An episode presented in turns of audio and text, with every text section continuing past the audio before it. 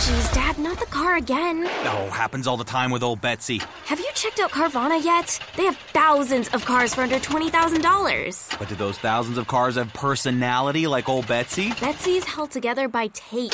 And there are raccoons living in the engine. Psh, it's a family car. There are flames on the hood? Custom paint job. No, Dad, the car's on fire. How many cars did you say Carvana had? Visit Carvana.com to shop thousands of cars for under $20,000. We'll drive you happy at Carvana. Do you know what, Alex? You're such a dick. Sorry, Brad. When Arsenal knocks on the door of players, it's a different knock than other clubs. Claps, claps, claps. Les différents podcasts de frappe. Arsenal have been through their mile and a half of pipe like Andy Dufresne in The Shawshank Redemption, where you have to see the light at the end of the tunnel. El podcast de golpe diferente. But Arsenal are going through their pipe, like I say. We'll be back. The Different Knock Podcast. Maybe we'll have a good surprise for you. Welcome back to an Arsenal podcast with Alexander Moneypenny and my very good friend. Bramley Apples.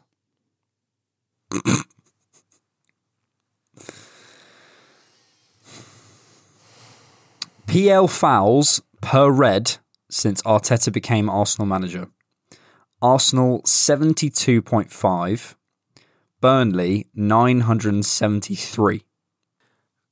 Listen, we know that there's... That can't be right. We know, though, that it is right. They haven't had a red for nearly 2 years or something stupid. Like, here's the thing. We know that there's an issue between the way that Premier League referees referee teams. We know that exists.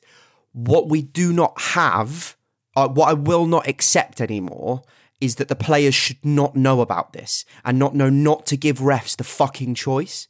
It's idiocy. Once you learn a pattern and you learn that you are either being treated differently because of something, you then have the choice to remove that situation from the scenario. Rob Holding doesn't make that decision. Rob Holding makes it such an easy decision for him to get sent off. It's so easy. I'd have sent him off. Like, it's moronic. Let's do this at the top of the show, because this feels like the most prescient thing from this game. Arsenal 0, Spurs 3 at the toilet bowl.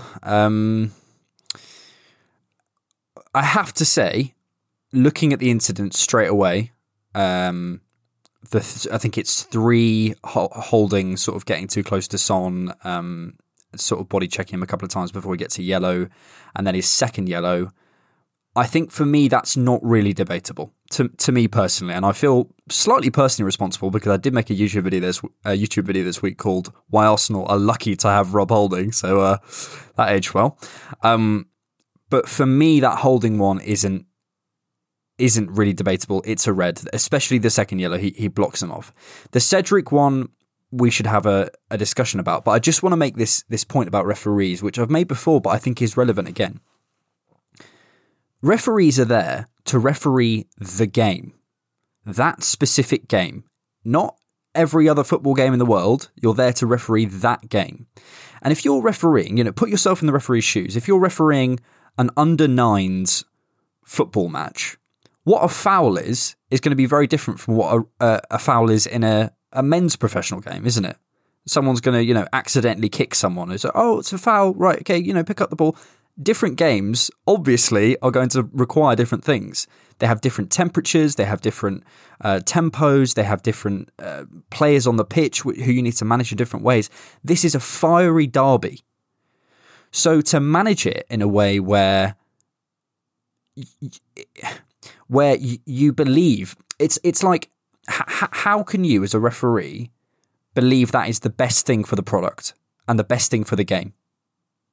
Because that Cedric one, the more angles I look at it, the more tenuous it feels. And the more tenuous it feels, the more I think, if I'm a referee in that situation, it's not a stonewall penalty.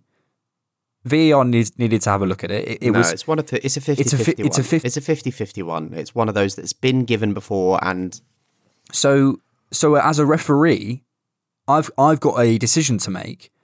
There's however many millions of people watching this game. How do we make it competitive?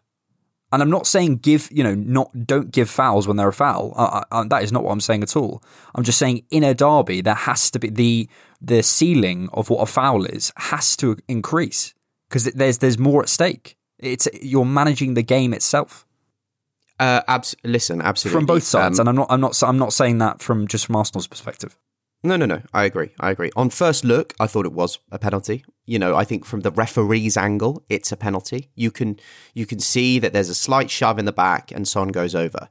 I don't think that happens if we don't have such a gangling fuck knuckle at right back. This man has been a liability for so long. And honestly, it's getting I know that we're in a player strapped situation where we're having to, almost make ends meet by playing certain people in certain places. But this is a clear example of why, reinforcements are needed in the summer and all the chat that we've had, because that does not happen if Tomiyasu is at right back. That does not happen if a functional human being is at right back. To jump around, flailing yourself in the air, basically begging to make contact with somebody and make it a decision that the referee has to make. I find it no surprise that this was Cedric, and I saw a tweet and it's really interesting. How have we come to a decision where we think Cedric is less of a liability than Tavares? They're the same. And if anything, I'd much rather have the physical profile of Nuno Tavares in this game than I would the absolute lightweight Cedric. A moth's fart could knock that man over, and we decided to put him on the left, on our right hand side with Heung-Min Son. I don't know what Mikel was thinking with that decision. It will honestly baffle me until the end of the season. But in a derby, James Lawrence Alcott says this. I love his stuff, and everyone should really go check him out. He does some really, really good, because he's a QPR fan, partisan breakdowns of games and stuff. It's good. It's good content. He talks about the get up rule. And if at any point you're thinking, oh, come on, get up, then it shouldn't be a penalty. I think that does apply here. And I think that, Son feels a little contact, and whilst he's jumping through the air and it changes the trajectory and it's going to send him down, I think it's one of those contentious ones where I can see why it's been given. I can also see why it hasn't been given in other games. And it, like we've said, it should not be given in the derby. But this isn't the main conversation anymore. The main conversation is about idiotic players giving the referee decisions to make, because that's been the story of so many of these penalties, so many of these red cards, so many of these decisions, is our players giving the referee the option by doing stupid shit. And that leads me on. We talk about the fact that we're increasing in like street smarts and stuff like that. Rob Holding gets Heung-Min Son sent off 20 minutes before he gets sent off if he rolls around clutching his face. Yep. And Son throws an elbow. And that leads me to to the person responsible for this. And I don't mean this in a particularly pejorative word, I just mean he's responsible for it. I could see this coming. I think most fans could see this coming. Once you look at our back line last night, we've got Cedric, Rob Holding, Gabriel and Tomiyasu. Our best defender, as in defender in that situation, the person most reliable in defence, if you look at the stats, if you look at the way he tackles, you look at his technique, he's got this amazing ability to beat people one-on-one. I'm doing some research on him at the moment. I mean, he's an unbelievable defender. It's Tomiyasu. He's our best defender. So if I'm Mikel, and I can see that our left-hand side, as in Spurs' left, our right, is being targeted, I have to move Tomiyasu earlier. I have to swap those sides. I have to make a decision, because in possession and, when we've got control of the game, I understand Cedric. I actually do. And I understand him in certain situations. When he's on the right-hand side, combining with Ødegaard in those tight spaces, he looks decent. When we've got the ball, he is decent. He can tuck in. Tomiyasu can roll around into the three. Fine. Tavares, I think they're almost both as bad as each other. I do agree there's a debate there. Once we lose possession of the ball, you have to consider what's going on. And considering they're targeting one side, you have to make that decision earlier to swap Tomiyasu over. So that's point one for Mikel, for me. Second one, I appreciate he didn't want to risk Ben White, but not pushing Xhaka back into a back five, not moving Elneny around, not shifting Tomiyasu over even into centre-back or into another situation, puts Rob Holding in a situation where he's getting touch-tight to Son consistently, three situations, and the referee is clearly watching those rack up. One happens, second happens, and he's having conversations saying, if that happens again, if I'm Mikel Arteta at that point, I say, right, Rob, back off. You haven't got the pace. You're too tall. You haven't got the spring to deal with Son. That's fine. That's the player you are. You're a bit more of a backs to the wall defender, although he is underrated in terms of his ball playing ability. There was some nice balls out. You need to back off a little bit. We need to find a different solution for dealing with Son. So that is point two on Mikel's responsibility. And I also agree with you as a third point on Mikel's responsibility. But this is more a shared responsibility. The players have to take some flack on this, because it's like, you guys have to manage this game as well. Now, I appreciate that there's young players in this team, but the young players weren't the ones who let us down last night. Rob Holding's 26, Cedric's 29. Rob Holding's been in this team for, 6 years? You know, we bought him when he was like 20. These aren't the young players. He's our most experienced player. Yeah. He's not a young player. Yeah. You know, like you've got players like Eduardo Camavinga coming on and bossing a Champions League semi-final at 19. 26 is not a young age to play football. Yeah, it wasn't even that he just lost his head. There is no need to make that final tackle on Son. I just want to add one more thing on Holding, because I really rate him. And if you see my YouTube video on Different Knock, all about Arsenal, I stand by everything I said. But the thing is, he shouldn't have been in that situation last night. We should have more squad depth to have a situation where Rob Holding doesn't have to be there. He's a secret weapon in that he can come on and see out a game for us. He's decent on the ball when he's got protection. But the second you have a world-class winger who has to deal with one-on-one, that is quite literally the last situation I want Rob Holding in. So structurally, as a manager, I have to deal with that. And I don't want Cedric on his outside who can't defend, basically. So... And also just makes brainless runs. You know, Cedric sometimes will just run up the right flank. You know, I tweeted this out. I tweeted it out after the first yellow card and said, Rob Holding is going to get sent off because Cedric is as useful as a chocolate fireguard. That is your favourite phrase, chocolate fireguard. You know, the constant lack of support in that channel from Cedric meant that Rob had no choice but to try and get touch tight, right?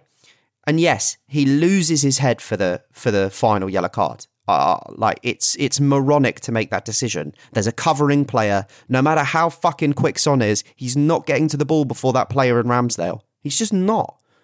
Because Rob's put his body in the way where Son has to bend his run round him. Just don't make contact. Don't go into him. It's so stupid. I also think point four on what Mikel got wrong last night is we went with the wrong game plan. We went to play our own brand of football to try and win a game. And that was stupid. We did not need to win this game. We only needed to come out with some sort of positive result. A draw or nicking a plucky win would have been perfectly fine. We know exactly how Spurs have struggled this season against low block teams who park people on Kane. And we didn't really do that. Well, we did once. And obviously, I know their second. None of their goals came from transitions, but they didn't need to, because both the other two of their goals came after we were a man down. From the start, we should have set out to give them the ball, to frustrate, and then to hit on the counter with quick, pacey players. And we did not do that, and that was a mistake, because I said this in the preview. Drawing this game is good for both teams. And if we can get it to 60 minutes at 0-0, both teams will back off, because there is everything to win but everything to lose. But we handed it to Tottenham on a silver platter tonight. From Mikel down to the players, we gave them the gift of this result. Yeah, I agree that there was a slightly less proactive game plan that could have worked. You know, we'll never know, but I believe it. I believe it would have. And I look at that team and I think, actually, once we got into our low block for basically, after the third goal, with 10 men, we looked decent. Spurs didn't have any chance. You know, they had a couple of chances basically from Kane's unbelievable quality, you know, balls into the box. But apart from that, you know, that difference that we know is there, and it's almost a moot point talking about Kane and Son. Those are the players that we need. That's the next stage, but we know that. You know, we actually look decent. So, you know, there's evidence there that that could have worked. And it's, you know, when you've got Rob Holding and Gabriel, for me, that's the game plan you go with. You know, you do sit in a low block. You try and hit them on the counter. You try and find the transition moments. Spurs actually didn't have any transition moments. They just had high leverage moments from stupid decisions. And it's no surprise to me that everything basically occurred down that side. You know, the Son moment, he's literally in between Rob Holding and Cedric. You know, it's almost perfectly encapsulated. A couple of positives. We are still in the driver's seat. We are still a point ahead. I don't think the Gabriel injury is as bad as we think it is, although that is a concern. But Tomiyasu filled in, I thought, beautifully, centre-back yesterday. And, you know, if obviously it wouldn't be ideal, but, you know, there is a world where Granit Xhaka can cover that space. I'm not saying, you know, he should go back into left-back, but there is a world where we can have a three of Xhaka, Tomiyasu and Rob Holding, not Rob Holding, and Ben White, hopefully, who's fit, which isn't the end of the world, and Tavares and maybe, you know, we could play Saka at wing-back, who knows. There's all sorts of different, not ideal, but different solutions. It is in our hands. It is in our hands. And that, you know, I found last night really, really hard. The second half, I was sort of staring at the wall at some points. I didn't really want to watch. I was just like, not bothered. And it hurt. It definitely hurt. But something we said before the game that is, we actually said sort of whatever happens, the reason we're so nervous, and me and Brad were texting beforehand, just like, I was gone, mate. My head was gone. I was so nervous before that game. Yeah, it was awful. The reason that is because it matters again. The football matters. And these are the games. Look, we're on a great direction of travel. This doesn't negate anything we've just said. And what I'm about to say. We're on a great direction of travel. We know it's not as if Rob Holding and Cedric are our first choices. It's not as if we don't think we need a centre forward. The principles of play, the management, the direction of travel, the points per game, the XG differential. You look at all of the data. It's heading in the right direction. It's really frustrating. But I feel that this is a kind of dying breed of a game. That's how I feel, because I look at those players and I start to think, you know, I heard a rumour this week that Cedric's off in the summer. To Newcastle, supposedly. Someone DM'd me. Shout out, you know who you are. I feel as though this is a dying breed of a game, because we'll have more squad depth. We're going to have injuries every season. It's going to happen, but we're going to start to be able to account for that. And these types of games where we get run over, and that's my word of the game, dominated, because this is the first time this season that I felt we were dominated.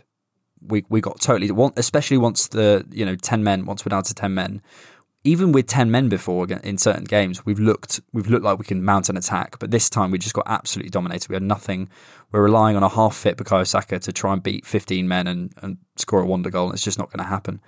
I felt as though we were dominated, but as I say, this is a dying breed of a game. We know what we need to fix. I believe squad depth is essentially the problem here, because Cedric shouldn't be playing in a top-level team. He shouldn't be. And love him, God love him, should be our backup centre-back for as long as we can keep him, because not many people will accept that squad role. Rob Holding shouldn't be starting last night. So, yeah, and that's going to be fixed. Rob Holding should be fourth choice. Rob Holding should be that fourth choice option that you bring off the bench for the last 10 minutes. Should be nowhere near a rotational starting position. Or if he is, you change the structure. Yeah, fine. My word of the game is embarrassed, because we were thoroughly embarrassed last night. I echo everything that you've said about, you know, Cedric and none of these players should be near the lineup. And again, Elneny is another one who has performed admirably in the last few weeks, but did not have a good game last night. Really didn't. a few times left his task and wasn't parked on Kane. And then those were when good moments came from Kane and, you know, beautiful balls around the corners. Again, sometimes it just shows that players can hit veins of form and do Joe Willock's and be great for 8 games, but you give contracts out on the basis of what they are going to do rather than what they are currently doing. And Elneny is a player that will fall off and will event. And the same with Nketiah. Nketiah is, like we saw last night, was toothless. A lot to do with the game state and the situation, but trying back heels in our own half and not even executing it correctly. So the ball goes straight back to Tottenham and gets us straight back under the cosh is the mark of a player that I do not want at the club. This is a serious game, but I don't want us fucking around in our own half. And you know, we as a club got absolutely embarrassed by a better team, who were coached better with a better game plan. And they executed it perfectly. And I think that, unfortunately, we got it wrong on every outlet tonight. That's going to happen. You know, there are going to be times where we get it wrong. And we're, like you say, we're still in the driver's seat. And there's still, hopefully, some momentum and opportunity to drag us out of this. But it's going to be difficult, especially with injuries. And if Gabriel is out, isn't it such a shame that our other left-footed centre-back is having a holiday in South Italy right now? Well, firstly, on the first point, I stand by everything in terms of the 4 points that I think Mikel could have improved on last night, but I also believe that the tools he had at his disposal were not suboptimal. Secondly, on the Mari thing, it's, to me, that's a bit results-based analysis. Ultimately, if we get through the season, it's a good loan. He gets out. You know, Mari's. You yourself have said how terrible you think Mari is. I think he's a decent player, but if Gabriel gets an injury, we need him, and you know what a stupid decision to send him out. So I that's why you keep squad depth. That's why you keep your squad depth, Alex. The whole point. Like, it's all fine it being results-based analysis, but the result is we might now go into the final 2 games of the season without a left-footed centre-back. But Brad, we've got one out on loan. We had 4. A loan that isn't an obligation to buy. We had 4 centre-backs. Murray wasn't playing. White, Holding, Gabriel. And Tomiyasu. Tomiyasu is not a centre-back. Tomiyasu is a right-back who can play centre-back. There is a vast difference. And if we had Mari, I'd much prefer having Tomiyasu at right-back. No. Tomiyasu can play anywhere across the back line. He plays left centre-back for Japan. He's looked unbelievable at left-back. He's a completely versatile defender. We should have that conversation at some point. He's unbelievable. But we had a 4th choice. We had a fourth choice. And Mari was 5th choice. And how can you expect a professional to be around at the club? I don't think you can. And look, it's unfortunate. We're in a situation where we had a don't make him the 5th choice then. but we how keep him 4th choice and play Tomiyasu at right back. How at the beginning of the season were you going to say, oh, at some point in the season we might need our 5th centre back because we've got 3 centre backs out, 1 suspended and 2 injured? You can't know, mate, that. Of course. Listen. We have, if it comes to the weekend, we have 1 of our centre backs injured and 1 suspended, and we're playing our main choice right. Because the thing is, I would understand the argument of, oh, you know, Tomiyasu's very versatile. It's great, so let's play him at centre back. If Cedric Suarez wasn't our backup right back. I understand that. You know, you're having to take a vital cog out of the machine for a plank of wood. You know, like, that's the argument. That's why you don't make Tomiyasu your 4th choice and you keep the other left-footed centre-back around, because you don't want, like, the business done in January was always a gamble that could fuck up our season. And if Gabriel is injured, that is a fuck up on our part, because we've loaned out. Okay, I don't think he's that good, but he's definitely better having him there and then Tomiyasu at right back than having Cedric Suarez anywhere near this team.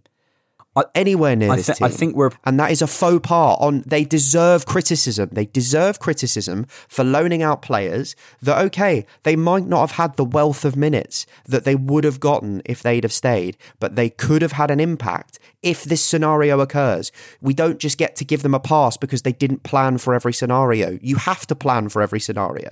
You have to plan for these moments where you might have a player suspended and one of your other centre-backs is out injured. That's why you don't go in with only three centre-backs and then a right-back who can also play centre-back.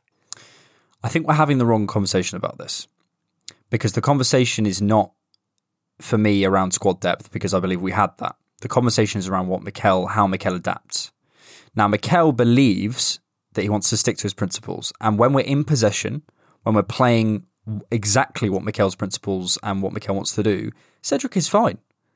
Cedric is fine. Cedric can combine well on the right-hand side.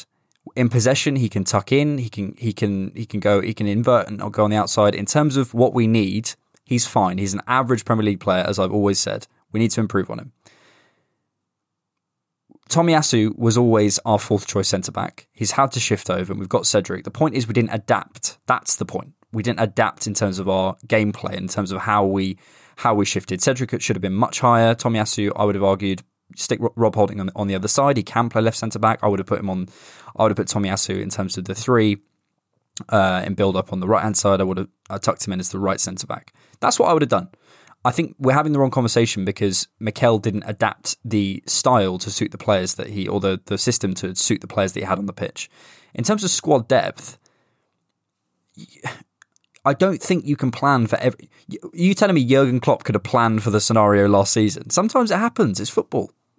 Alex, we're going into the end of the season with one centre-back possibly injured. Jurgen Klopp had four centre-backs out and was playing Nat Phillips and Nico Williams at some points at centre-back. It's a very, very different scenario, for one. Two, I'm not talking about this game. I'm not talking about the specifics of this game. I'm talking about the scenario where we're going into the end of the season and we're having to take out the integral cog that is our right-back, that allows our right-winger to do all of the brilliant stuff that he does, and put him at centre-back and play a player who is unbelievably suspect. Cedric Suarez, if he goes off to Newcastle, will be playing backup to Trippier, right? He's the second choice for a 10th or 12th place team this season who will be aiming for 8th or 9th. Incremental improvements. There is no way that he is good enough to be our backup. You say he is okay in one scenario, playing wall passes around players. If he goes on the outside, he's going to whip in a Sunday pub league crossing that's going to connect with no one. And if he goes on the inside, he's just as likely to lose it. He's lightweight. He is not defensively astute. Cedric lacks in so many areas, and it costs us. How many times have we gone, I'm really not looking forward to Cedric versus insert any average left winger here with some pace? Every time there is a matchup, I'm always shitting myself over him, and it's because he is not good enough. So now we're having to continually play him because we're having to move our right back to centre back because we didn't keep one of our centre backs. What do we lose by keeping Pablo Mari? What do we lose? Again, I believe we're having the wrong conversation. But it's for me, it's not about squad depth. Fine, but I do. So I just think the Cedric conversation, I don't think he's good either. Like it's like I'm not thinking that Cedric is the right answer. He isn't. I agree with large proportions of what you say. I don't think he's as bad as you think he is, but I agree with large proportions of what you say. What I agree with is we had a defensive group that I thought could probably get through to the end of the season, and you can't plan to be relying on fourth and fifth choices, especially when you're looking to build a tight-knit group to get you through to the end of the season. Now, we can discuss that. We can discuss in terms of, how Mikel manages and adapts to situations and whether he should have gone for the sort of tight group or whatever. But in game, that's where I'm interested. This is where I thought the mistake was last night. It's not in the squad depth for me personally. But also, anyway. We are relying on our fourth choice in moving Tomiyasu to centre back. So, like, as much as I understand and I fully respect what you say, it's all well and good saying we can't rely on fourth and fifth choices. We're now in a situation where we're having to make our fourth choice at centre-back. It just so happens that that is also our right-back. And that does put us in a situation. But as I say, for me, the conversation in that is not squad depth. It's around how you adapt in-game. And I thought Mikel did the wrong thing. That's for me. Let's get to the game more granularly then. I can never say that, granularly. The Cedric incident, there's a couple of different angles you could look at it from. I felt immediately it was a penalty.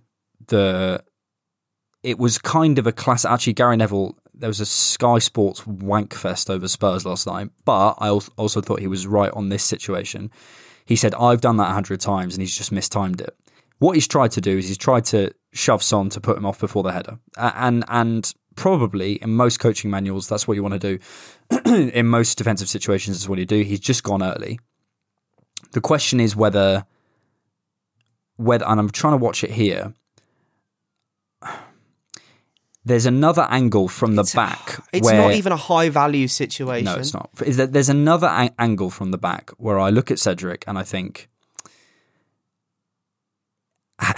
is it a coming together rather than a deliberate foul? That's my question, because I'm watching it again and again here, and I think there's a definite case where you could say he's going for the ball and he's blocked off by Son because he's watching the ball.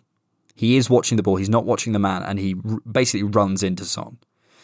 I think it needed to be checked by VAR. That's probably my verdict. What do you think? And I still think it would have been given. I'm watching it back from the... I mean, the penalties are not the reason we lost the game, but it's, you know, it's a part of it. I'm watching it back. I don't know if you can class it as a coming together because they're not moving in opposite directions. They're not moving towards each other. It's not like they're both moving on the same plane coming together. They're both moving towards that side. I think there is contact... At first, I thought it was a penalty. And like you say, he's just timed it wrong. And it's the lightest of contacts, I think. It's a small shove, but a small shove when Son is 2 feet off the floor trying to win a header will send his body down. And that gives the referee a decision to talk about and to think about and to make that doesn't need to exist. He's going for a header that is basically on the line. Like, it's about half a foot from the line.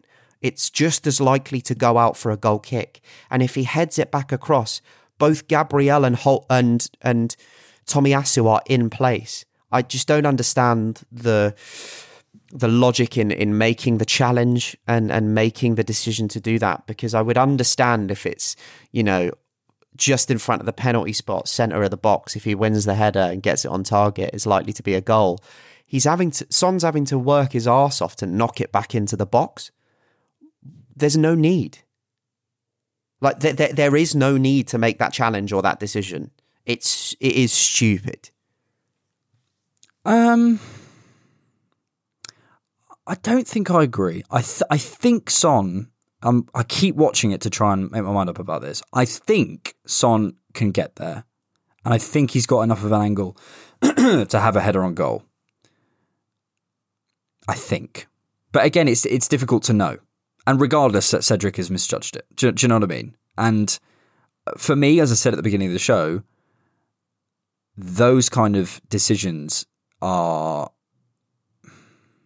Would we want it at the other end? Is my question, and I think we probably would.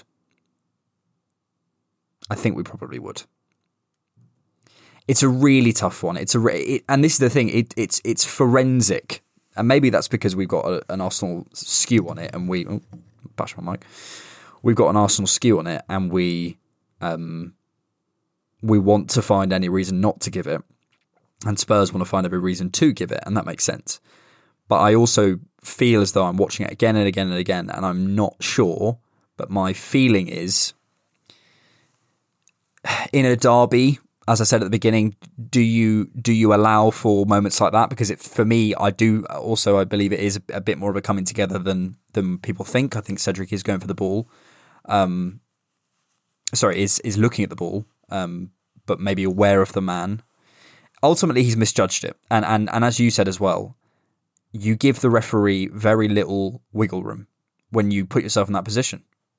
So whatever you think of the actual incident itself, you're, especially with what we know about how referees are looking at us today, and I loved what Arteta said in the post-match, if I say what I think, I'll be suspended for 6 months, which, look at the stats, look at the red card since Mikel's come in, look at our foul counters, and I really think there's a cogent case you could put together. I'm not saying there's a referee agenda, but I do think Arsenal referee differently in terms of our perception of us, and I think that has to change. Yeah, Cedric gives him no choice, I think, or very little wiggle room. Cedric gives him no choice but to have to make a decision about that. And even if the referee doesn't make a decision, it could go to VAR. You know, there's, I would much rather, I think, in that scenario, looking at it back with, you know, hindsight being 20/20, the angle that it's at, it's much better to just leave it. It really is. Son can probably get there and get a half decent header on target that's probably just as likely to go over as it is go in. And Ramsdale is well placed. If he knocks it back across, you can see in the clip, if you watch it back, you can see Gabriel behind, marking the middle of the box, waiting for that ball to come back across. It's the wrong decision and it's poorly timed. For me personally, I think there's more of a threat there, and you could also have a read on this of wrong place, wrong time, wrong player. But then if the same player is in the wrong place at the wrong time consistently, there's a pattern there, and that's what we have with Cedric. Yeah, and here we are. The holding one is a lot more cut and dry for me. I mean, he literally sticks his elbow out to stop Son. It's definitely a red. He's lost his head. There's a clip going round of Son almost elbowing Holding. But again, it's been chopped to a point where you don't watch Holding wrap his arms around Son twice, pull him back, pull him over his head. I think what Son does is a yellow, but it's in the middle of a load of tussling where Holding is essentially pulling him over. So it's very hard for someone to see the wood for the trees there, in my opinion. I think it's just stupid from Holding. There's not much more to say about it. I mean, you can make an argument that Son should go for throwing the elbow. I think if Holding is smarter, rolls around on his face, that's another 50-50 decision that you might get. But he doesn't. And you know, I had a lot of very feral Arsenal fans in my Twitter mentions overnight getting very angry at me for suggesting that this Rob Holding red card is actually a red card for some reason. But there's no room for debate on it. He commits 3 fouls before the first yellow and is told it's his last chance, and then makes no attempt to play for the ball and moves his body in to block off Son. It's a yellow card. Like, whether or not Son has gone is irrelevant. That decision didn't go for us, and we can only manage the game and the game state that we're in. Holding does not do that. Holding makes the stupid decision to commit the most obvious yellow card offence. I would want a second yellow for that. I would be so... If, for example, the shoe was on the other foot and this was Eric Dyer, I would be screaming at my television at how that wasn't a second yellow card and a red. Because it's so obvious. You knew it as soon as it happened. Like, I despair. I really despair, because it's... Listen, sometimes we want to find rhyme and we want to find reason and we want to find somebody to blame. That doesn't mean that that's always the right person to blame. You know, the referee is not to blame really for this result tonight. Rob Holding got himself sent off. Cedric gave away that penalty. Yeah. I like people that are talking about this being Mike Riley levels of FA disgrace, like for the Man United game. Honestly, need to give the Reds a wobble, because at Connor Humph, it's okay. It's okay. It's honestly okay that that these things happen, but we like it weakens our case that we're refereed differently when we as a fan base scream and shout bloody murder and how dare they when they rightfully send off one of our players. Yeah, no, I love Connor, but I think he got that wrong. There was a meme going around from fucking Troll Football, which just makes me die. But it was essentially Arsenal fans when the game's going wrong, and then that the meme where the hand's hitting the button really fast. It says blame the referee, and I was like, it's not wrong. There's a look. There is definitely a conversation to be had around the season around refereeing, 100%, and I would stick behind that. This tonight is not that night. We got dominated. And we had the wrong game plan. And you know, perhaps people could accuse me of being a bit blind to Mikel's mistakes.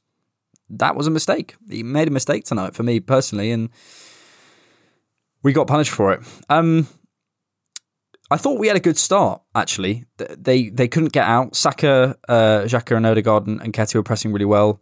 The fullbacks were covering the lanes really well. They couldn't get out on the sides. We looked really composed. It was a nice sort of 4-1 almost, which is slightly different from the 4-4-2. I think we were trying to get at them really high, and we managed to.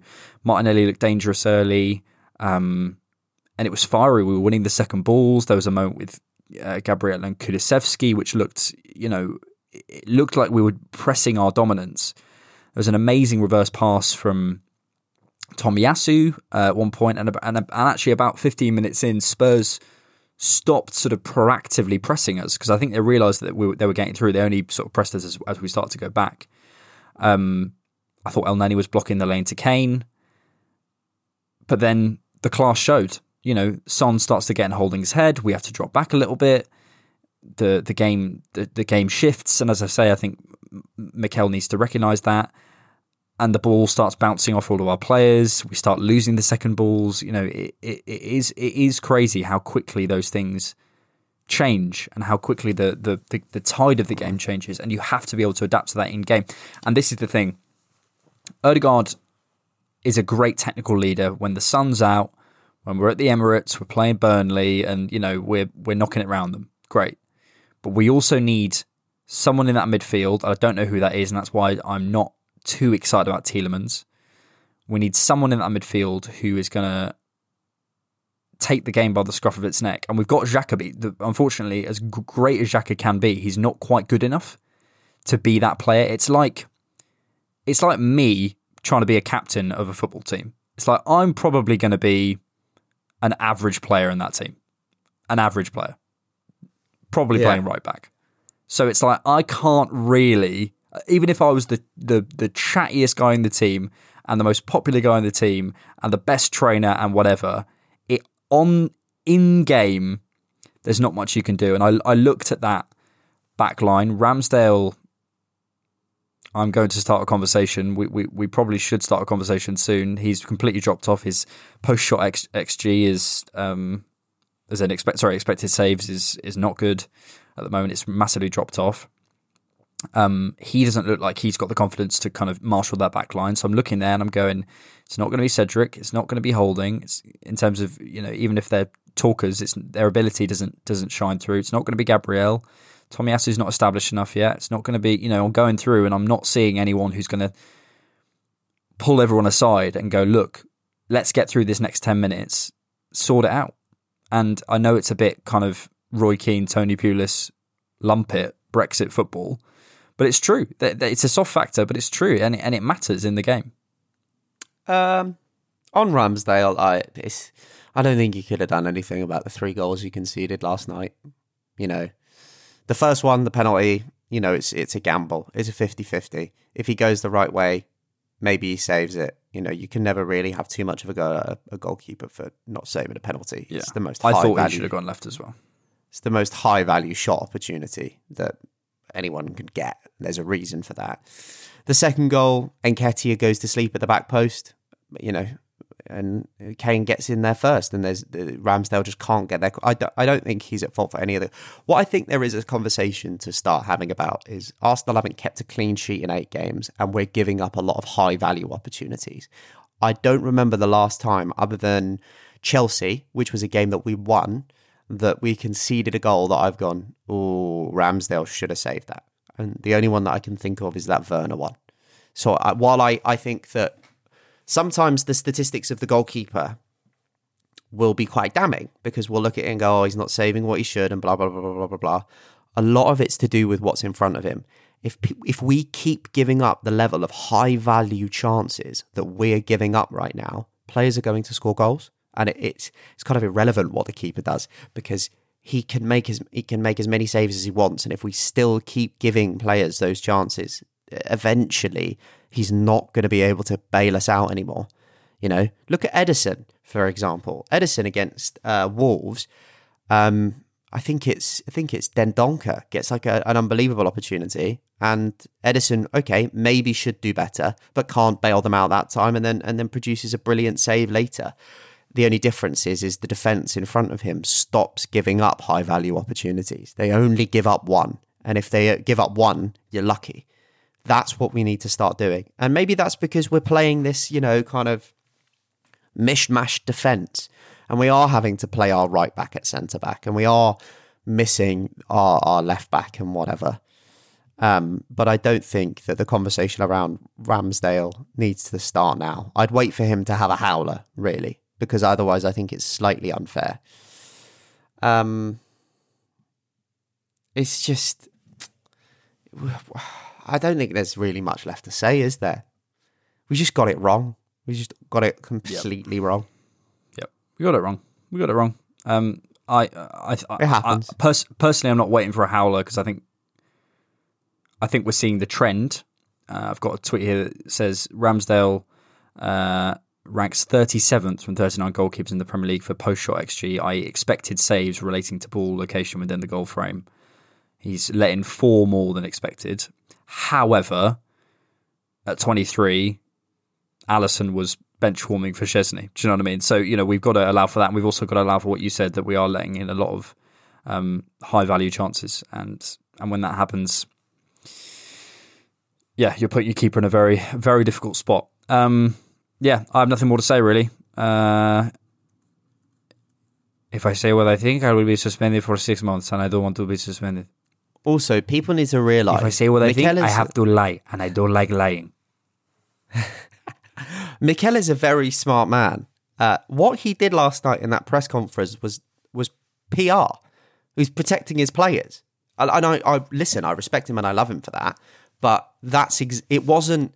Don't take that as verbatim that he agrees with you. That's his job, to put himself before the players and to shine the light somewhere else and to make the story something else, so that his players can rest, recuperate and focus on Newcastle. It's nothing more than, you know, PR and trying to shift the conversation so that it doesn't dent the confidence too much. Because I don't even think that he would argue about the holding red card. Yep, I agree. Anything else on the game, Bradley? Fucking nothing. We'll see you after this. News and Views. Welcome back to News and Views, where we give you all the news and all your views, but mostly ours. Just a quick reminder that if you do enjoy these podcasts, please subscribe, turn on notifications, leave us a review, and please support us on Patreon, where you get access to ad-free versions of the post-game podcast, the preview podcast, and TDK shorts for just £3 a month. What a bargain. And for one-time support, head to buymeacoffee.com, where you can buy me a coffee. Anything you can give, monthly or one-off, helps the podcast. The links are in the show description. Right. Question in from Leo Branks, who says, top 5 worst current referees in the Premier League. What I find funny with the referees, so Connor, I work quite closely with Connor Humph now, as in at Tiki Taka Connor, he's a legend, but he tweets out the referee for the weekend every week, because it will always get engagement, whoever it is. Stuart Atwell, Paul Tierney, fucking John Moss, whoever it is, it doesn't matter. It doesn't matter, because everyone will go, not him, which tells you something. And we're not going to have the referee conversation right now, but just want to quickly touch on the Sky narrative last night. I think there's a whole... Oh, no, please don't. Please. No, I couldn't handle the wank fest. It was honestly... There's more of a 30,000 foot view on this, I think. Sky's MO is to sell Sky packages. That is all they need to do. So then from that, you stick that into your Excel spreadsheet, you press enter. What do they need to do? They need to create the most high volume narratives they can. And what drives clicks, what drives views and all that sort of stuff is outrage. There's so many studies that show when people are outraged, they're way more engaged in the football. And you'll notice that the takes get more and more, sensationalized, the higher the emotions get from people who aren't fans of the club. So, you know, Neville's wankfest was happening during the game. Before and after the game, they're fairly objective. There's, you know, there might be a bias here or there, and there might be a stupid comment here or there. That happens. But actually, I noticed during the games, they're a lot more sensationalised, and Arsenal are getting this, that, and the other, and they're praising the Spurs team. And at the end of the game, when it's just blown up for final whistle, Spurs keep their hopes alive. Well, actually, Arsenal are in the driving seat. You know, there's no mention of that. Ultimately, I see a lot of frustration about it, and it does frustrate me too. But I think it's also important to remember that this is capitalism, baby. Like you have to understand that they have an ulterior motive, and it at face value, it seems like a personal wank fest. But let me tell you, the exec producers, the CEOs, the CFOs, the COOs, they're all driving towards engagement, clicks and views. And how do you get that? You make people outraged, you make people annoyed, and Arsenal fans have a massive following. I have a massive following on social media, and we'll click on shit, so they'll annoy us. Get used to it. Yeah. Open-mindedgy, I think his name was, Abby, says, if you ever get free time... Oh, no, not that one. Where is it? Oh, yeah, I guess everything starts with money. If you ever get free time, do you want to come over to mine? He said, if Arsenal had got a point today, last two games of both Arsenal and Tottenham would have been meaningless with less views and attention. Now they have more stories to tell, incentives. All these internationals are accumulated with money. That always stays. And I couldn't agree more. It's just... It frustrates me, but I just think it's motivated by something very obvious. So I don't believe it. Of course, you know this game could have. We've had how many weeks off and on with zero games, and they've decided to schedule this game now before the last two games of the season. Mm-hmm. Of course, this is what they wanted. Mm-hmm. You know, they're lucky they got it. But this is what they wanted. Please don't start any conspiracies about Sky working with the referees and stuff, because you just make us all look like fucking conspiracy theorists on 4chan, for Christ's sake. But, you know, they've got what they wanted, but Arsenal are still in the driver's seat with two very winnable games coming up. We just have to keep the faith and hope that we can get this right. And, you know, Spurs' next game is not easy either. They play before us, they play Burnley. And Burnley have beaten them once this season. And Burnley are in form, and they're going to want to stay up. Yeah, let's have that conversation now. Let's have that conversation now. The last two games, Arsenal away to Newcastle and at home to Everton. Everton are 16th. The thing is, we want both Everton and Burnley to win their next game. And Everton play Brentford at home on Sunday. And I think if they win that game, we basically want both Everton and Burnley to win this weekend, because Burnley would beat Spurs. And I don't think that guarantees us... Does it guarantee us Champions League football if we win? Yeah, it does, doesn't it? Yeah, because we'll be 4 points clear. We'll be 4 points. We walk with a game to play. Yeah. So, So we need Burnley to do us a favour this weekend, and who knows, and we need Everton to win, so they have nothing to play for. Because they will have something to play for on the final day. Oh no, if Leeds lose, I think they go down. Yes. If Leeds... No, fuck this. I'm completely screwing this up. Basically, we need... ignore the relegation scrap. I have no idea about that. But we do need both Everton and Burnley to win this weekend. We've got... if Everton Spurs win this weekend, they're mathematically safe if Leeds lose. Okay, so that needs to happen. And Tottenham are away at Norwich on the final day. That's going to be a procession, surely. So we can almost guarantee them getting points in that game. I feel like this Sunday and this Monday, it might be decided. Yeah. I have a feeling. Because the final day...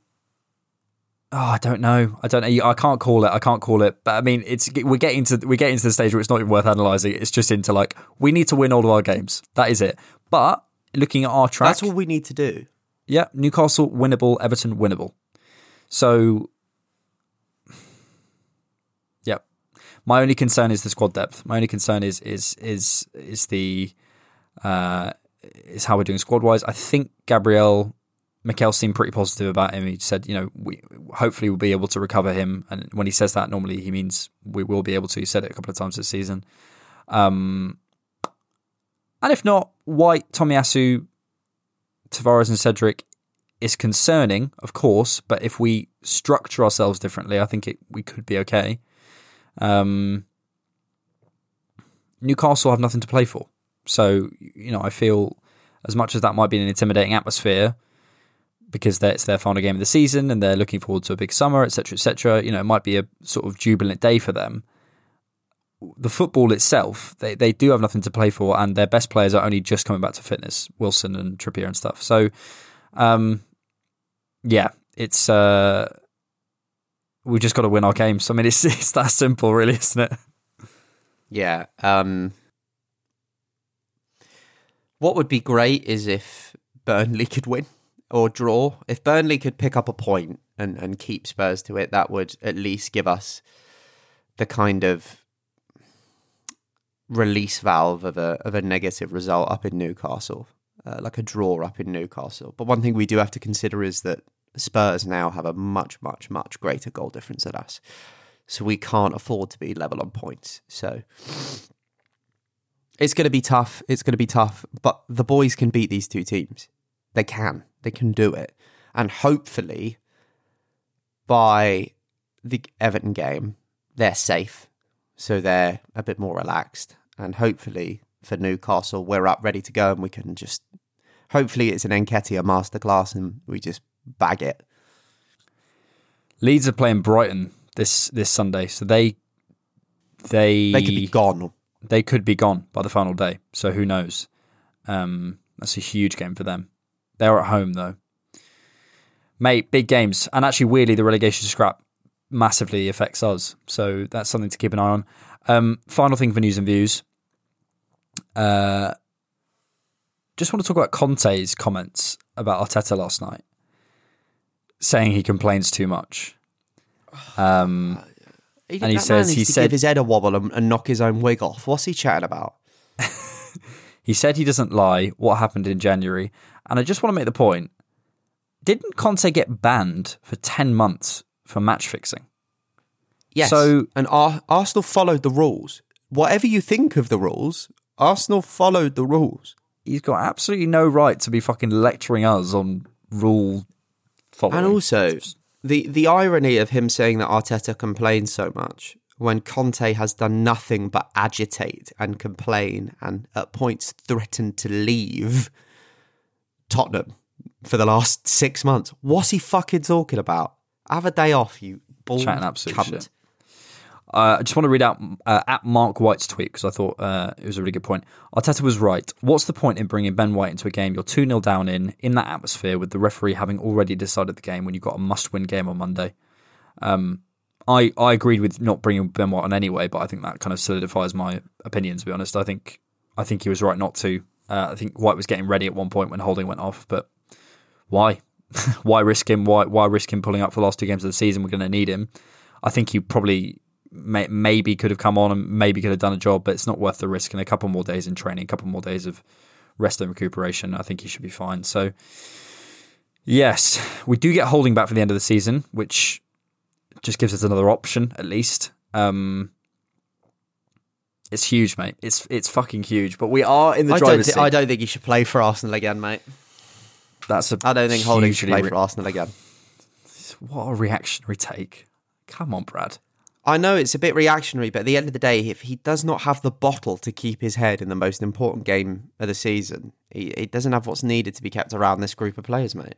But the point is you shouldn't be playing. It's like sticking Zach Swanson on and saying, "Oh, if you can't handle this, then what?" If he shouldn't be playing, what's the point of keeping him? Because if he shouldn't be playing, what's the point of keeping him? Because he should be our fourth choice centre back.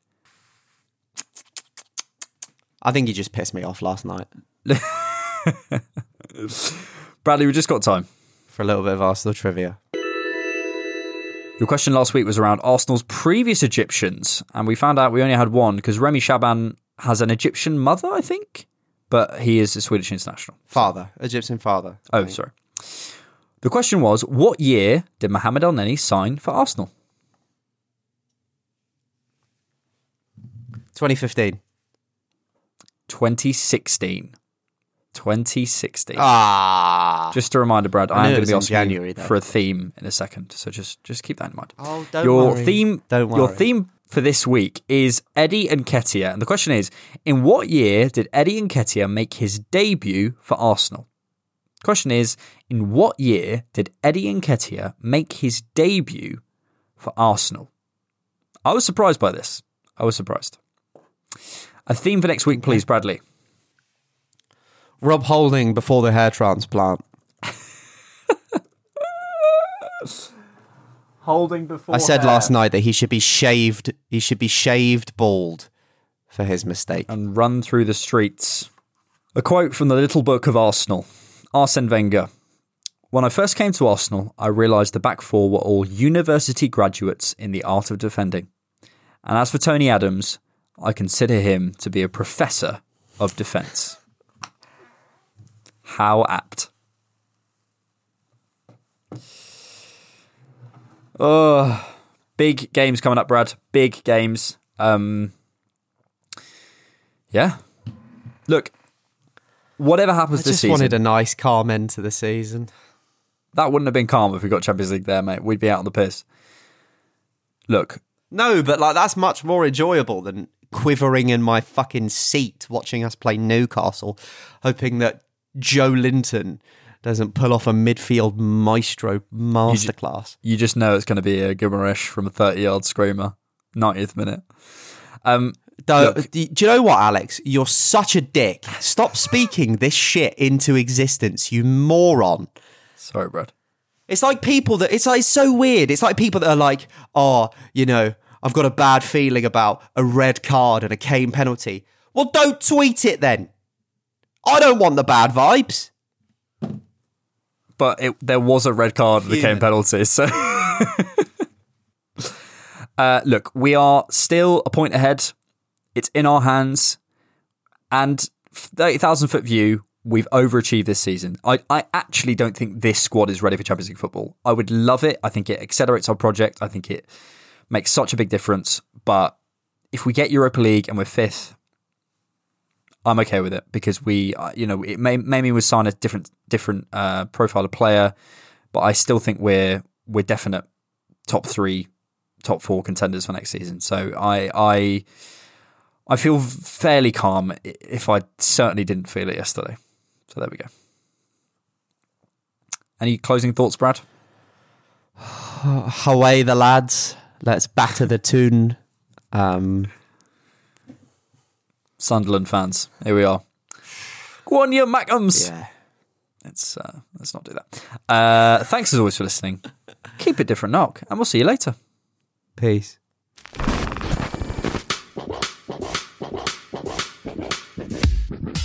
Thank you so much for listening to the Different Knock podcast. Please hit subscribe or follow on whatever platform you're using. If you'd like to support the show, you can find us on Patreon and buymeacoffee.com, find us on Twitter @DiffKnock, and visit our website, thedifferentknock.com. Thanks!